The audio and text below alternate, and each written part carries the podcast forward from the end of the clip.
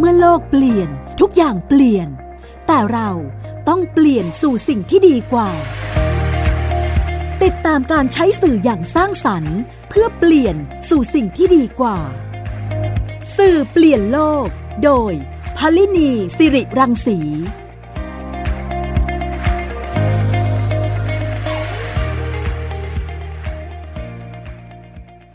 วัสดีค่ะ คุณผู้ฟังคะขอต้อนรับเข้าสู่รายการสื่อเปลี่ยนโลกนะคะ ทางไทย PBS Podcast ค่ะ รายการที่จะนำคุณฟังมาพบกับสื่อที่สร้างสรรค์ ซึ่งเราเชื่อว่าการที่มีสื่อที่ดีและการใช้สื่อที่ดีเนี่ยจะนำไปสู่การเปลี่ยนแปลงไปในทิศทางที่ดีขึ้นนะคะวันนี้เราก็จะพูดคุยเกี่ยวกับเรื่องของแชทบอทที่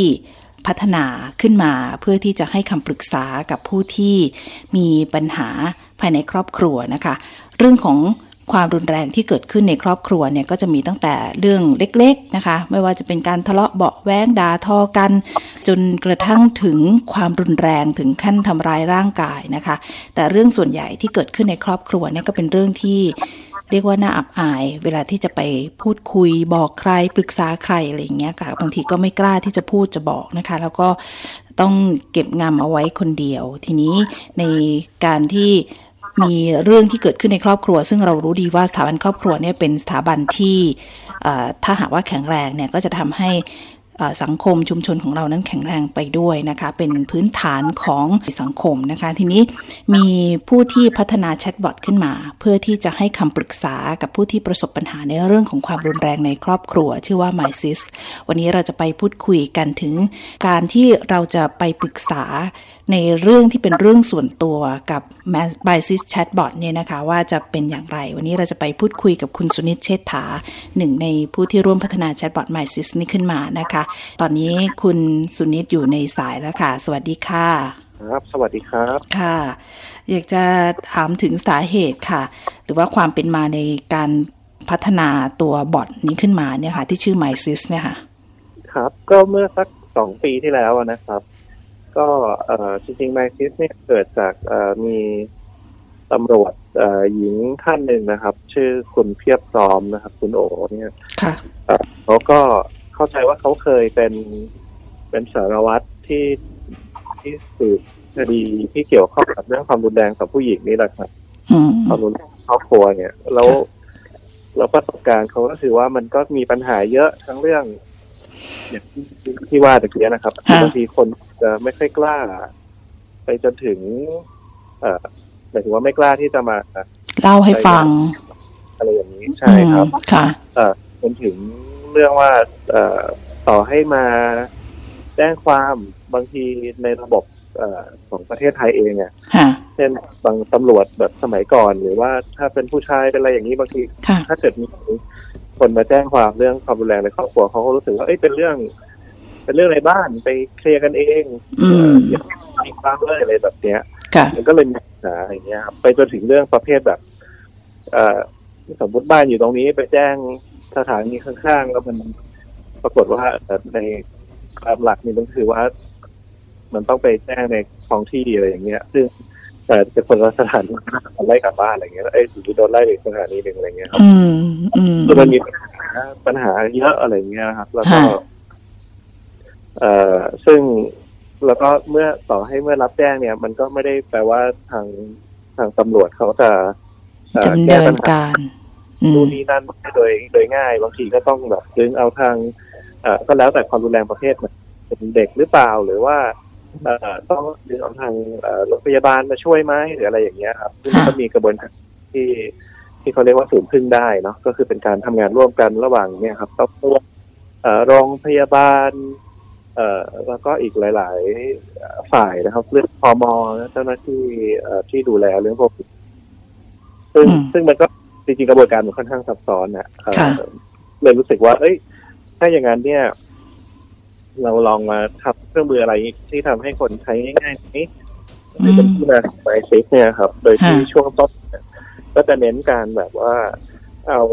เอากรณีจริง ๆ มาดูว่าเออปกติเวลาคนเขาเจอความรุนแรง ในครอบครัวหรือว่าความรุนแรงต่อผู้หญิงเนี่ยมันประเด็นไหนบ้าง แล้วก็เเขาน่าจะอยากรู้เรื่องอะไรเตรียมพร้อมยังไงเพราะบางทีมันคือถ้าทำร้ายมาแล้วแล้วแล้วแล้วแล้วมาแจ้งความหรืออะไรก็ก็แนวหนึ่งเนาะแต่ว่าส่วนใหญ่เลยเนี่ย ถ้าเกิดมันอาจจะแบบว่าโดนทำร้ายโดนอะไรหลายหลายทีก็ถ้าเกิดเป็นภรรยาหรือเป็นอะไรเงี้ยเขาอาจจะยังไม่กล้าเออหรือเป็นแฟนเงี้ยก็อาจจะยังไม่ได้ คือยังไม่ได้ออกไปหาตำรวจหรือออกไปหาศาลหรืออะไรนะฮะก็ว่า เออนึกไม่ออกว่าต้องทำยังไง ต้องเตรียมตัวยังไง ประเด็นมันก็ซับซ้อนเนาะใช่ใช่จะไปอยู่ที่ไหน เออจะเอาเงินที่ไหน ถ้าหย่าขึ้นมาจะมีอะไรอะไรอย่างเงี้ยก็มันเกี่ยวพันเกี่ยวเนื่องกันอีกหลายเรื่องใช่ไหมคะใช่ซึ่งทางไอซิสเนี่ยหมายถึงว่าทางทีมที่พัฒนาเนี่ยเราก็เลยไปสรุปองค์ความรู้เหล่านี้ครับ มาให้มันอยู่ในภาษาที่แบบง่าย ๆ ที่แบบเหมือนเวลา มีเพื่อนปรึกษามาแล้วจะตอบทางไลน์ทางทางแชทอะไรอย่างเงี้ยนะครับก็สรุปมาซึ่งมันตอนนี้ถ้าเกิดเข้าไปใน m y s เนี่ยมันก็มีหลายฟังก์ชันหรือหลายหลายเครื่องมือนะครับเรื่องข้อที่เลยก็คือสามารถที่จะเลือกตามสถานการณ์ตัวเองได้เนาะเช่นว่าโดนทำร้ายมาโดนข่มขืนแม้แต่ท้องไม่ท้องไม่พร้อม พร้อมอะไรอย่างนี้ครับแล้วก็ถ้าโดนทำร้ายมันก็อาจจะเจาะลงไปว่าแบบเป็นทำร้ายร่างกายหรือว่าเป็นบูลลี่หรือเป็นอะไร อย่างเงี้ย แล้วก็เอคนก็จะถามถามไปเรื่อยๆครับเหมือนก็เหมือนคล้ายๆว่าไปคุยกับคนที่เชี่ยวชาญเรื่องพวกนี้ก็จะถามถามว่าแบบเช่นแบบว่าคนทำร้ายเป็นคนในครอบครัวหรือหรือเปล่าหรืออะไรอย่างเงี้ยแล้วสุดท้ายก็คือจะตอบว่าต้องการอะไร เช่นแบบว่าเอออยากจะดำเนินคดีหรือเปล่าหรือ หรืออยากจะรู้เออกฎหมายที่เกี่ยวข้องมันเป็นยังไงเรามีสิทธิ์อะไร หรือว่าออกแนวว่าต้องการความช่วยเหลือเนี่ย ขอความช่วยเหลือใครได้บ้าง เช่นแบบถ้าเพิ่งโดนสมมุตินะครับ เออเช่นเพิ่งโดนข่มขืนมาหรือว่ามีเพศสัมพันธ์โดยไม่ยินยอมอะไรอย่างเงี้ยกับแฟนเราเองหรืออะไรก็แล้วแต่เนี่ย ก็มันก็จะมีแบบว่าวิธีปฏิบัติเบื้องต้นนะครับ ว่าเออจะดูแลตัวเองยังไงขณะที่จะเก็บ มันเก็บหลักฐานได้เนี่ย เก็บยังไงอะไรแบบนี้นะครับ ก่อนที่จะโรงพยาบาลหรือไปอะไรอย่างเงี้ยนะครับ แล้วถ้าจะไปโรงพยาบาลเนี่ยต้องติดต่อตรงไหนหรือต้องไปบอกว่าอะไรก็คือจะมีข้อข้อแนะนำข้อแนะนำหลายเรื่องใครอาจจะไม่รู้ เช่นว่ามันมีปัญหาในครอบครัวหรืออะไรอย่างเงี้ยนะครับหรือพอเรื่องแรงเนี่ย บางทีสามารถไปขอคำสั่งศาลนะครับศาลเยาวชนครอบครัวเนี่ย หรือศาลครอบครัวเนี่ยเขาก็สามารถออกคำสั่งที่แบบว่าให้ห้ามอยู่ใกล้หรือว่าอะไรก็แล้วแต่เนี่ยครับ ก็สามารถมีมีเครื่องมือทางศาลเนี่ยจริงๆมีเครื่องมือช่วยเหลือพอสมควรเลย อืมฮะนี่ก็เป็นสิ่งที่คนส่วนใหญ่ไม่ค่อยรู้เนาะว่าว่าว่าถ้าหากว่าโดนแบบนี้แล้วหนึ่งเราจะไปขอความช่วยเหลือที่ไหน และมีใครที่เออสามารถที่จะให้คำแนะนำหรือคำปรึกษา หรือว่าต้องทำอะไรต่อหรือสิทธิเราเป็นยังไงโอ้หลายเรื่องเลยนะคะ จากที่คุณสุนิตเล่าให้ฟังเนี่ยใช่ครับหรือว่าแบบเอบางทีโดนทำร้ายหรืออะไรมา นี่ก็จริง ๆ ก็มีสิทธิ์ที่จะไปรับ เอ่อคล้ายๆว่าถ้าถ้ามันจำเป็นต้องใช้ เงินในการทำอะไรก่อนเนี่ยมันก็มีกองทุนยุติธรรมนะครับ ซึ่งก็จะมีมีเรื่องไอการการใช้เงินของกองทุนยุติธรรมไปขอความช่วยเหลือนี่ก็สามารถทำได้เหมือนกัน อ๋อ กรณีที่ต้องเหมือนจ้างทนายหรืออะไรแบบนี้ใช่ไหมคะ ก็ก็มีมีหลากหลายครับ คือคือนอกนอกยังไปไม่ถึงขั้นจ้างทนายเนี่ยเอาแค่เรื่องแบบ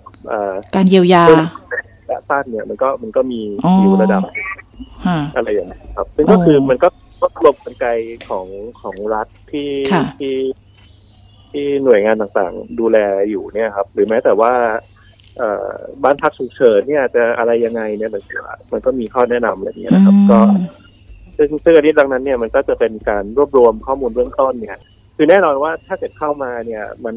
อีเมอร์เจนซี่หรือว่าแบบเอ้ยต้องขอความช่วยเหลือของคนอย่างรวดเร็วแล้ว ตอนเข้ามาเนี่ยมันก็จะถามว่าเอ้ยต้องการความช่วยเหลือ เดี๋ยวนี้เลยไหมต้องคุยกับคนไหมถ้าต้องการมันก็จะมีเบอร์โทรศัพท์ที่เกี่ยวข้องเนี้ยให้นะครับ แต่ว่าถ้าแบบต้องการศึกษาเรื่องนั้นเรื่องนี้อย่างที่เล่าไปเนี่ยมันก็แบบค่อยๆกดเข้าไปดูได้ แล้วก็ท้ายก็คือเมื่อช่วงปลายปีที่แล้วเนี่ยมีความร่วมมือที่สำเร็จมากเลยนะครับ ก็คือว่าทั้งสำนักงานตำรวจแห่งชาติเนี่ยคือเขาก็อย่างที่อาจจะพอทราบว่าเขามีการตั้ง กลุ่มงานที่ผมไม่ไม่แน่ใจว่าในในทางในทางทางการเขาเรียกอะไรนะ แต่ว่าที่เขาเรียกตัวเองบ่อยๆ ช่วงหลังๆเรียกว่าไซเบอร์คอปนะก็คือเป็นเป็นกลุ่มงานของตำรวจที่เขาดูเฉพาะเรื่องคดีที่เกี่ยวกับเรื่องแต่ว่าอันนี้เน้นเรื่องความเดือดร้อนประชาชนเลยนะครับซึ่งมันก็จะรวมถึงการล่อลวงนู่นนี่นั่นรวมรวมทั้งเรื่องเนี่ยในที่เกี่ยวข้องกับออนไลน์ หรือ หรือเชื่อมโยงกับเรื่องประเด็นเด็กผู้หญิง อะไรพวกนี้ก็คือเขาก็มีความร่วมมือกับทางทาง Cyber Cop เนี่ยนะครับ ที่สามารถแจ้งเรียกแจ้งเหตุออนไลน์ ก็คือบนอันนี้ My Sis เลย คือแบบถ้าโอประสบเหตุเองหรือเห็นพบเห็นเหตุการณ์บางอย่าง ที่สามารถแจ้งได้หรือว่า ไปเจอคือนอกเหนือจากความรุนแรงในครอบครัวแบบทั่วไปเนี่ยมันก็มีเช่นแบบเรื่อง การล่อลวงทางเพศออนไลน์หลาย ๆ ทีเป็นความรุนแรงครอบครัวอีกแบบนึงมีแบบว่าน้าเนื้อควรเด็กที่เป็นสารอะไรอย่างเงี้ยที่อายุต่ำกว่าได้ซ้ำเนี่ยไป อาจจะไปโชว์เสียวเพศเอ่อหรือไปอาเพศทั้งหลายเนี่ยก็ก็มีคนแจ้งมาได้ก็คือผ่านทางระบบนี้นะครับไปก็ ก็จะมีปุ่มที่ให้กดแล้วก็เข้าไปกรอกข้อมูลนิดหน่อยอะไรเงี้ยครับ ก็จะมีตำรวจดูแลเรื่องเนี้ยอยู่ที่มีหน้าที่ตอบกลับมาแน่นอนว่าถ้าจะให้เขาช่วยอะไรยังไงนี้มีหน้าที่ประสานให้ที่มีมีกรณีอยู่พอสมควรนะครับ มีหลายหลายกรณีเลยที่ทั้งที่โดนทำร้ายหรืออะไรก็ส่วนหนึ่งเขาก็ประสานหน่วยเกี่ยวข้องให้ หรือแม้แต่กลายเป็นคดีที่ที่ออกเป็นในหน้าหนังสือพิมพ์เนี่ยที่ว่ามีการล่อลวงออนไลน์ เป็นทำนู่นทำนี่เรื่องเพศเนี่ยก็จับได้เรื่องเป็นราวกันขบวนการด้วยซ้ำอะไรอย่างเงี้ยนะครับ ซึ่งก็ผ่านไมซิสเนี่ยก็ก็เป็นอันหนึ่งแต่ก็อาจจะให้ข้อมูลนิดนึงว่าไมซิสก็ก็เป็นความร่วมมือหลายฝ่ายนะครับ คืออย่างที่เล่าให้ฟังว่าคนเดิมเนี่ยเป็นเป็นตำรวจเนี่ยชื่อคุณเพียบพร้อมนะครับ แล้วก็มีความร่วมมือในในหน่วยงานของตำรวจเอง มีความร่วมมือกับสถาบันเพื่อความยุติธรรมไทยนะครับ ที่เขาเรียกว่า TIJ เนี่ยแล้วก็มีทางศาลอายการ หรือแม้แต่ พี่ๆพยาบาลหรือนักจิตวิทยาจิตแพทย์ที่ที่เขาทำเรื่องพวกนี้คือเขามีทำงานแล้วก็มาช่วยกันพัฒนาเนื้อหานะครับ หรือว่าช่วยกันลองไล่ดูว่า เอ๊ะมันเวลาแต่ละเหตุเข้ามาเนี่ยไอ้ระบบพวกนี้มันจะแนะนํำยังไงให้มันให้มันรอบด้านแล้วก็เซนซิทีฟหรือว่าค่อนข้างที่จะระมัดระวังความรู้สึกหรืออะไรต่ออะไรของของคนใช้นะครับ อืม ค่ะ ก็ แค่เล่าให้ฟังว่ามันก็เป็นความร่วมมือหลายฝ่ายนะครับค่ะ ซึ่งก็ มีหลายประเด็นด้วยที่ที่ต้องรับที่คนไม่รู้นะคะ แล้วก็ถ้าหากเข้าไปในไมซิตเนี่ยก็จะรู้ งั้นเดี๋ยวเราพักกันสักครู่นะคะ กลับมาในช่วงที่ 2 ของรายการสื่อเปลี่ยนโลกนะคะ เดี๋ยวเราจะมาลองฟังกันว่าการใช้ไมซิสนั้นทำอย่างไรนะคะ ถ้าเกิดว่าเกิดเหตุที่ฉุกเฉิน หรือว่าเกิดกับตัวเราเองเนี่ย เราจะขอคำปรึกษาจากไมซิสได้อย่างไรนะคะ เดี๋ยวกลับมาในช่วงที่ 2 ของสื่อเปลี่ยนโลกค่ะ คุณกำลังฟังรายการ สื่อเปลี่ยนโลก ไทย PBS Podcast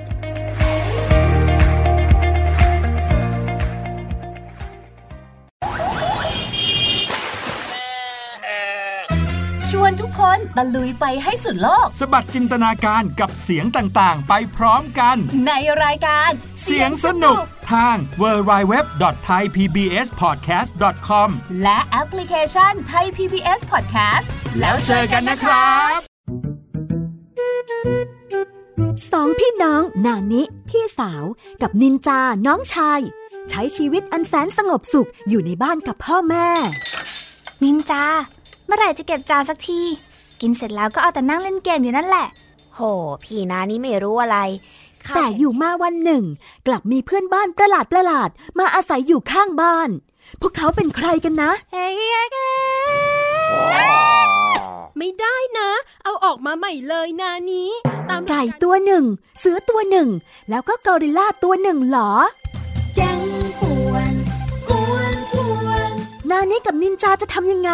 เมื่อต้องเจอกับเพื่อนบ้านจอมป่วนที่ไม่ใช่คนสองพี่น้องต้องใช้สติปัญญาความกล้าหาญเพื่อรับมือกับปัญหาวุ่นวุ่นที่เหล่าเพื่อนบ้านสร้างขึ้นมาไม่หยุดหย่อน ติดตามในละคร แก๊งป่วน กวนเพื่อนบ้าน ทั้งเว็บไซต์ แอปพลิเคชัน และ YouTube ไทย PBS Podcast และอย่าลืมกดถูกใจ Facebook ไทย PBS Podcast ด้วยนะ แก๊งป่วนกวนเพื่อน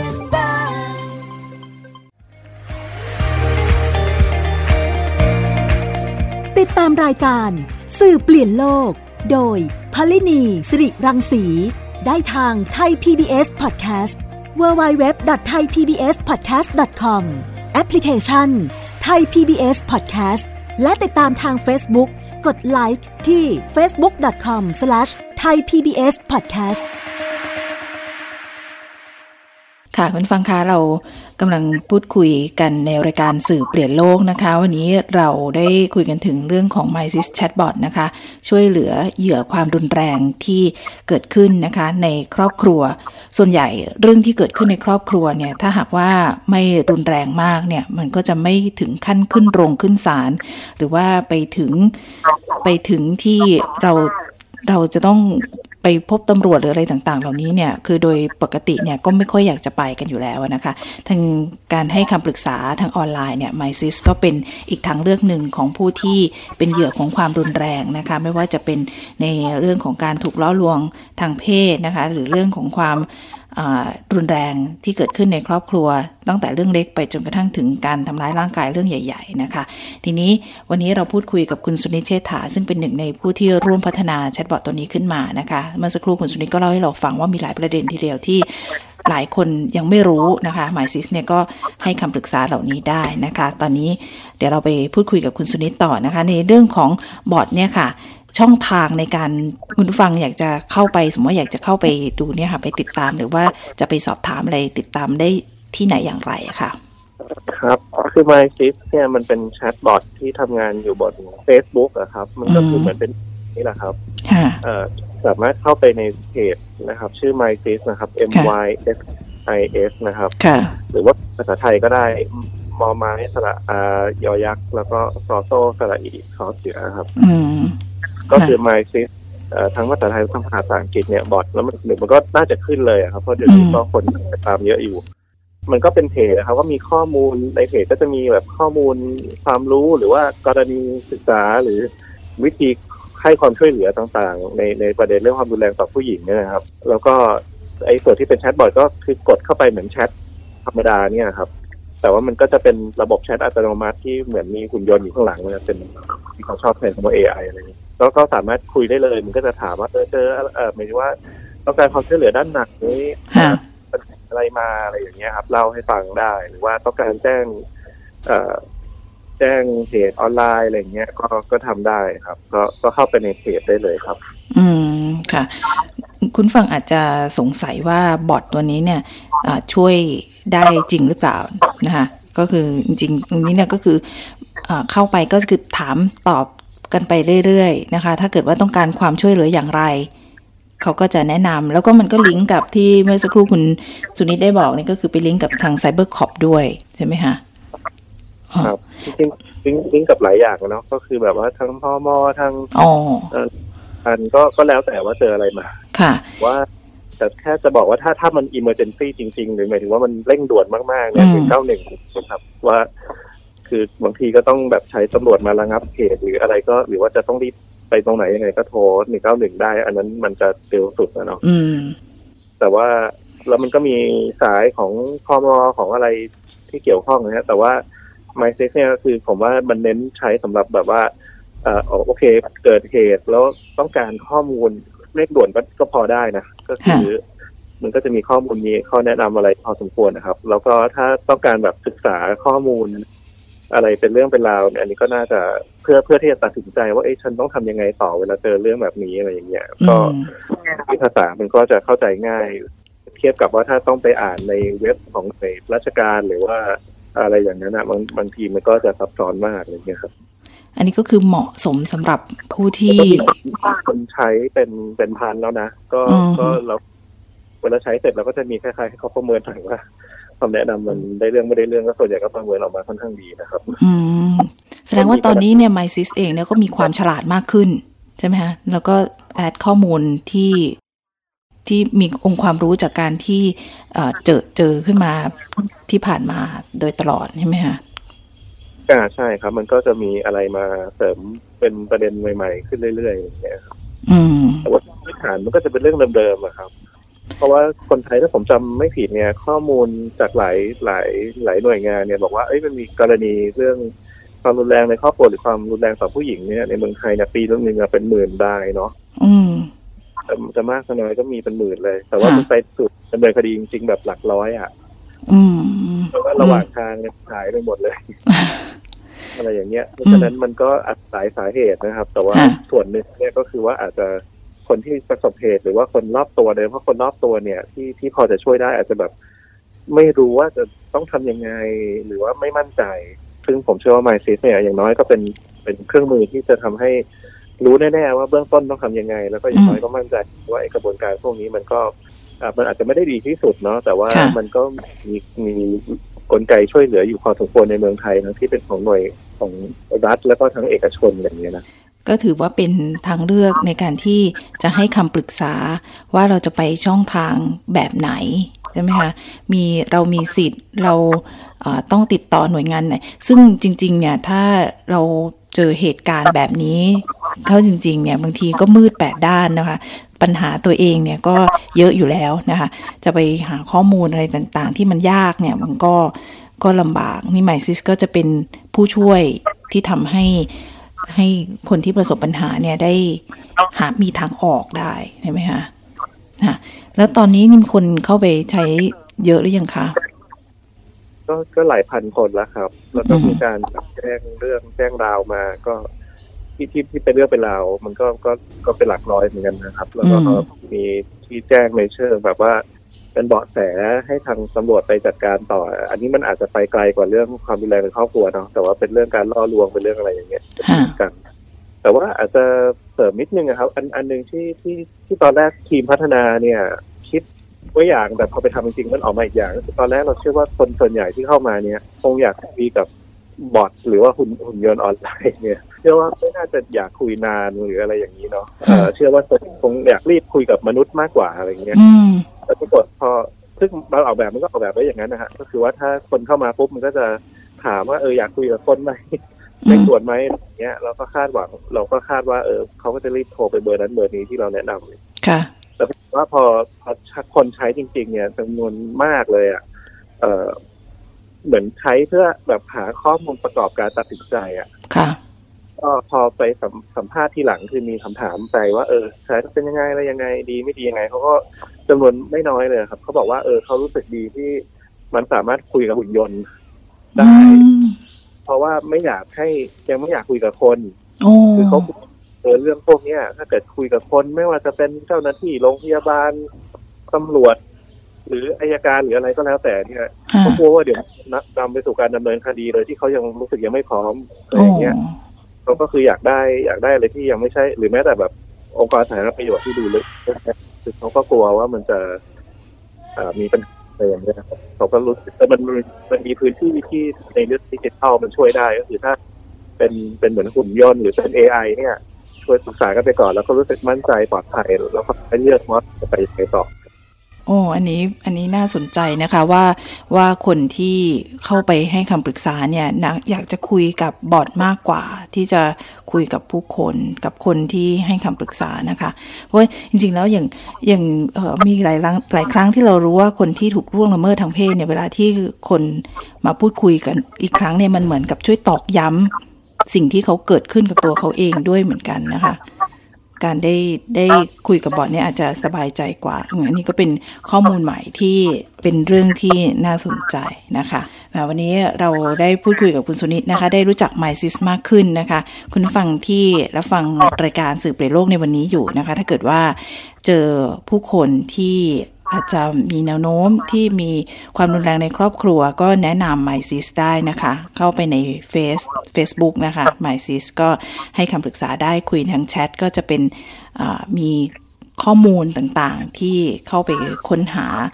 ในเรื่องราวที่เราอาจจะได้รับความรุนแรงในหลาย ๆ ประเด็นที่มีการรวบรวมขึ้นมาค่ะ วันนี้ขอบพระคุณคุณสุนิเชษฐานะคะ ที่มาพูดคุยในรายการสื่อเปลี่ยนโลกวันนี้ค่ะ ขอบพระคุณค่ะ ครับขอบคุณครับ ค่ะ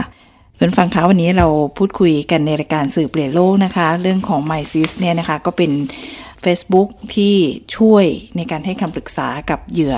ที่เกิดความรุนแรงในครอบครัวนะคะ ตั้งแต่เรื่องเล็กจนกระทั่งถึงเรื่องใหญ่นะคะ คุณฟังลองไปทดลองใช้ดูนะคะว่าการมีสื่อที่ทำให้ มีการไปร่วมมือกันหลาย ๆ หน่วยงานหลายองค์กรในส่วนของทางภาครัฐและเอกชนเนี่ยก็ถือว่าเป็นสื่อตัวหนึ่งที่ทำให้มีคุณภาพชีวิตที่ดีขึ้นนะคะหมายซิสนี่ก็เป็นตัวอย่างหนึ่งในการที่มีผู้ที่ร่วมพัฒนาเรื่องนี้ขึ้นมานะคะ นี่ก็ถือว่าเป็นการช่วยเหยื่อที่ประสบปัญหาความรุนแรงในครอบครัวค่ะ วันนี้รายการสื่อเปลี่ยนโลกนะคะ เวลาก็หมดลงแล้วค่ะ วันนี้ลาไปก่อนค่ะ สวัสดีค่ะ ตามรายการสื่อเปลี่ยนโลก โดยพลินีสิริรังสี ได้ทางไทย PBS Podcast www.thaipbspodcast.com แอปพลิเคชัน Thai PBS Podcast และติดตามทาง Facebook กดไลค์ที่ facebook.com/thaipbspodcast